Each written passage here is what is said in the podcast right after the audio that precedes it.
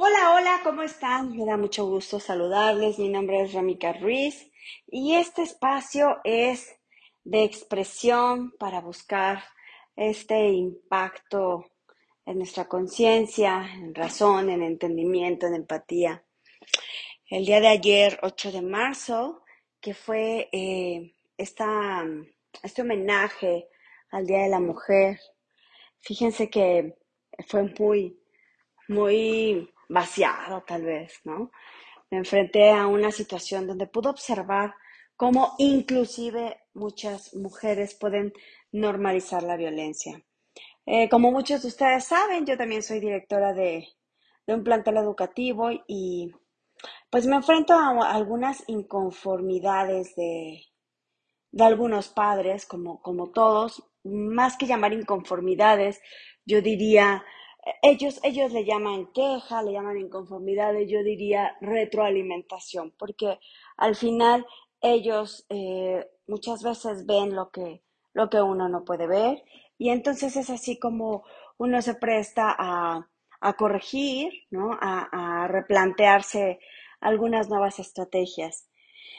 Sin embargo, es muy lamentable que a pesar ¿no? de, de tantas este, pláticas, de esta filosofía de decir, vengan papás, díganos qué pasa, vamos a, a, unir fuerzas, vamos a hacer alianzas para corregir, porque al final tenemos esto en común que es tu hijo, que es tu pequeño, ¿no? Y nuestro pequeño, que al final tú con toda la confianza pones en nuestras manos. Y, te, y se torna de repente a una situación incómoda donde un papá, delante de papás, delante de mamá, eh, se atreve a dirigirte, dirigirse directamente a tu persona y decirte, y usted aquí se presenta muy bonita, ¿no? Con todo y su sonrisita.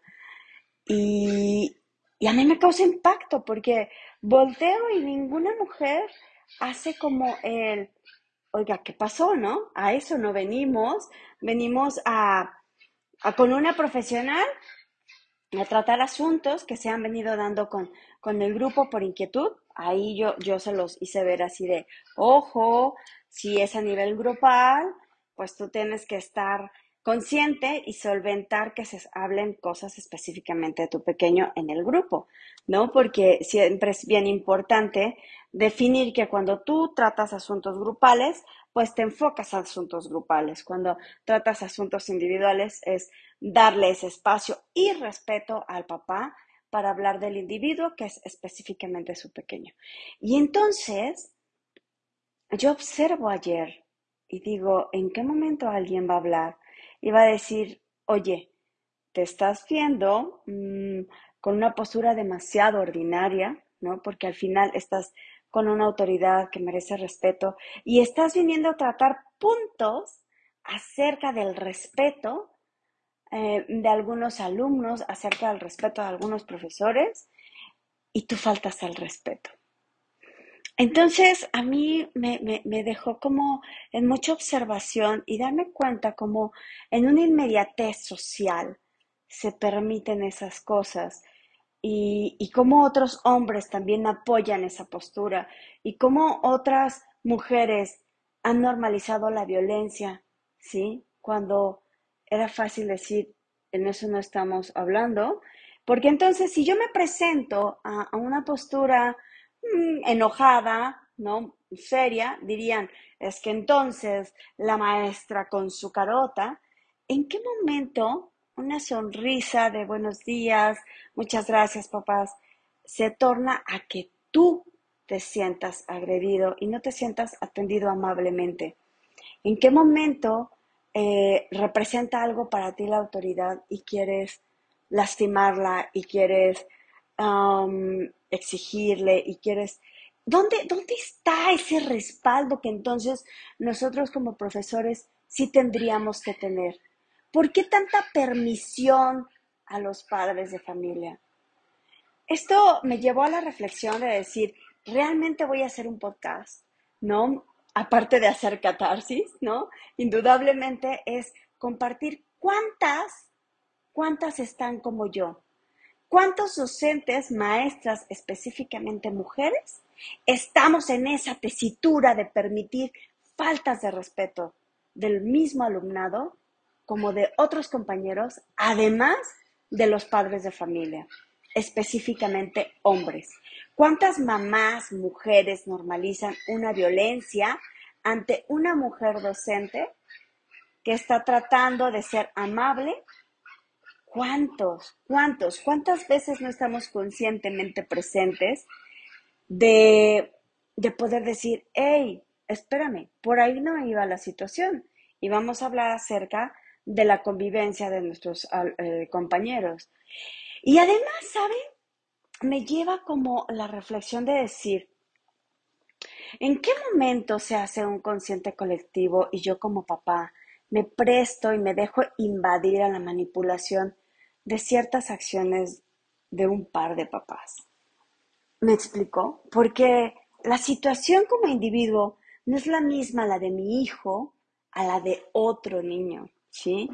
No, no es lo mismo, inclusive lo que puede representar una maestra, un compañero, un tío, un abuelito, inclusive tus mismos hijos, no representan lo mismo a algunos familiares. ¿En qué momento no aplicas el criterio y te dejas contaminar de la opinión de los demás? ¿Y en qué momento sí te interesa resolver la situación y no ir a reclamar y a quejarte. Afortunadamente te topas con una persona que, que no se enrola, podría decirse, que no se involucra en, oiga señor, usted me está ofendiendo. Nada más observar la reacción de los demás. Desde la prudencia, desde la bondad, desde la armonía. De decir, ¿Qué puede estar viviendo esta misma mamá con este papá? Que al final quieren ir a defender algo que no hay que defender más que ir a tomar acuerdos. Entonces, desde un inmediato eh, propio, analizo, desde un inmediato digo, puede ser esto el reflejo de, de mucha, mucha sociedad. Y entonces volteo a ver a todas las mujeres que conectamos, que nos amamos, que estamos siendo realmente esta furia de decir, basta, específicamente ayer, 8 de marzo, y decir, te creo, te creo tanta, tanta injusticia, te creo tanto abuso, inclusive verbal, psicológico, visual, de la gente y de unas mismas mujeres. Yo te creo, yo te apoyo y yo estoy contigo. Este podcast es eh, para expresar realmente esta, esta situación que realmente vemos, vemos en un inmediato y se ve a nivel social. Basta, basta de lastimar, basta de no tener las habilidades para llegar a acuerdos. Basta de creer que los otros te quieren dañar. Basta de reclamar. Di sí acordar, a concesar, a dialogar, a comunicar, amable, armónica y bondadosamente.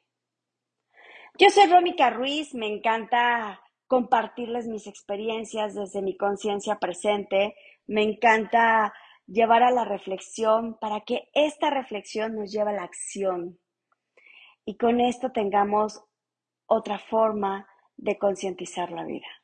Muchísimas gracias, los abrazo desde mi armonía a su armonía.